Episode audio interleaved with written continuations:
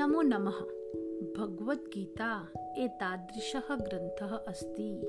यद् वयं जीवनं जेतुं कलायाः मार्गदर्शनं करोति। अद्य अहं पूर्णिमा भवन्तं समक्षे एकम् उपदेशं प्रस्तुतं करोमि।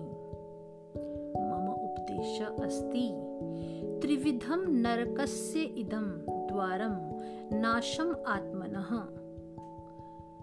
कामः क्रोधस्तथा, लोभस्त अस्मात् त्रयं त्यजेत।